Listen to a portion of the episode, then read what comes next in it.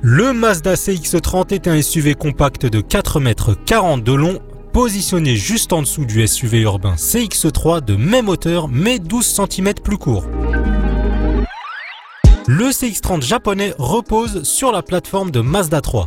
Son style est d'une fluidité rare, surtout au niveau de la poupe avec un haillon et des ailes bombées, une lunette arrière et des feux finement intégrés créant une surface lisse. L'ensemble est moderne et distingué.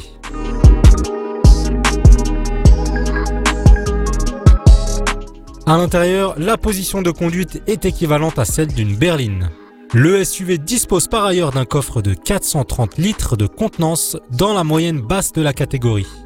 Côté équipement, le Nippon est à la hauteur avec, dès le premier niveau de finition, les capteurs arrière et la détection d'obstacles mobiles livrés de série, mais aussi l'aide au maintien de l'allure et de la distance, ou encore celle pour ne pas sortir de sa voie ou avertir de ce qu'il se passe dans les angles morts. L'affichage tête haute directement projeté sur le pare-brise est lui aussi de série. Trois moteurs sont proposés, deux blocs essence et un diesel. Tous ont en commun leur douceur et leur grand silence de fonctionnement.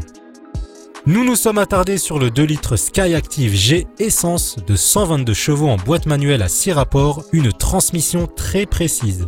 En revanche, le couple de 213 Nm à 4000 tours minute est un peu faiblard pour tracter énergiquement les plus de 1,3 tonnes à vide et les montées en régime semblent interminables, un constat typique des blocs dépourvus de turbo mais qui s'apprécie avec plus de chevaux.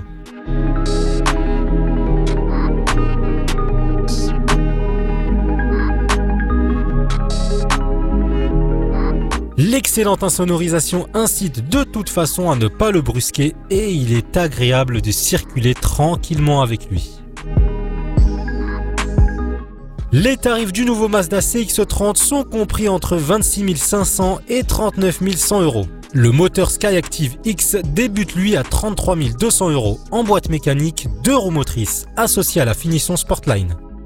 À taille, niveau de puissance et d'équipement équivalent, aucun concurrent ne parvient à s'aligner sur tous les tableaux.